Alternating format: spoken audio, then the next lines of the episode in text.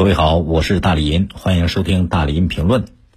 在无锡失踪的那位安徽女孩牛建军，到底去了哪儿？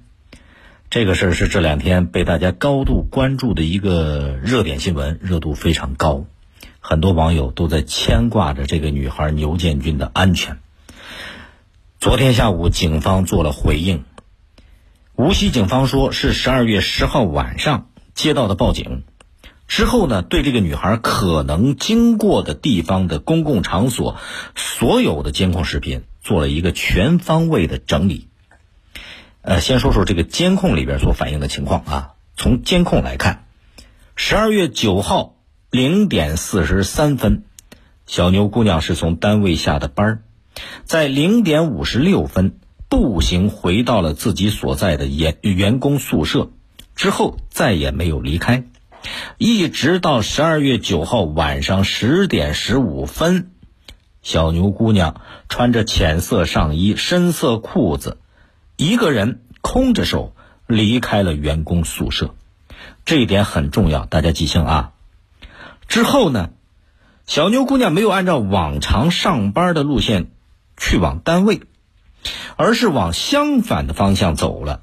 走的这过程当中，一路都是有监控的。大概在十点二十九分，小牛进入了景宏苑小区的西门。在十点半左右，小区里边遇到了散步的一个居民。然后在十点三十三分，他走出了景宏苑北门，之后从公共场所的视频监控画面里边消失了，手机关机，到现在都没有出现。这整个过程里边。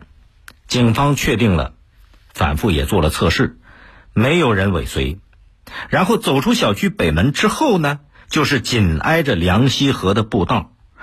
这个步道只有三个出入口，并且这三个出入口都是有监控摄像头的。但是从画面里边反复看完，小牛没有从任何一个出入口走出去。此外呢，警方也进行了全方面的排查走访，到目前还没有发现有异常的情况。那至于小牛在小区里边，他不是遇到一个路人吗？十点半出来散步的路人，警方也做了调查。啊，据这位路人介绍，当天晚上十点半左右，小牛主动向这个路人询问，说怎么走到桥下的河边去。小牛跟这个路人说自己白天是在那儿玩的，把证件丢在那儿了。然后路人告诉他说：“你可以从那个小区北门走出去。”之后，小牛才从北门走了出去。哎，记得我刚才说的那个时间点吗？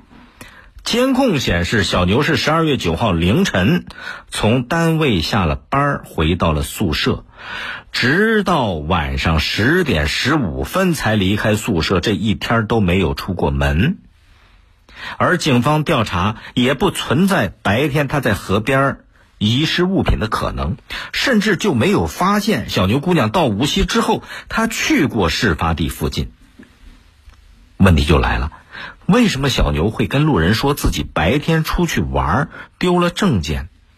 为什么在该上班的时间，他要去一个自己从来没去过的地方，而且还要到桥下的河边去？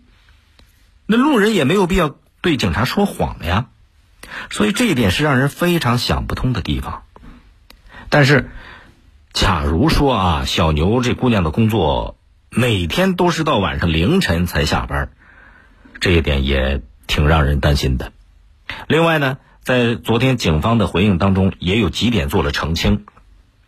首先，不是一开始有人说那个发现外卖骑手在事发当晚看到小牛哭泣吗？这个说法是谣言。你想想，这种情况造谣的人那纯属是无聊无知、无德无畏，因为造谣已经被行政处罚了。那另外一个呢？小牛进出景宏苑小区，有网友说他穿的不同，衣服不一样啊。去进去的时候下身是穿着黑色的裤子，出出来的时候那个怎么好像下身是是和光着的？什么原因？是因为摄像模式不同，有色差，不是他着装有了变化。警方的分析呢，就是从监控、走访、排查一大堆。警方分析认为，小牛有落水的可能，然后从十一号的上午一直到现在，已经投入了四百多人次，展开了人工搜救、声呐搜索，但是到现在没有结果。所以从上面呃所有这些能够看出来，无锡警方已经做了大量的工作，而且这个工作是非常细致的。但是到现在，小牛姑娘失踪已经七天了，到现在下落不明。呃，网上还有很多网友有各种各样的猜测，我觉得所有这些猜测，我们就等待着警方最后的结论吧。但愿小牛姑娘无恙。欢迎您通过快手、抖音来搜索“大林评论”，沟通交流啊。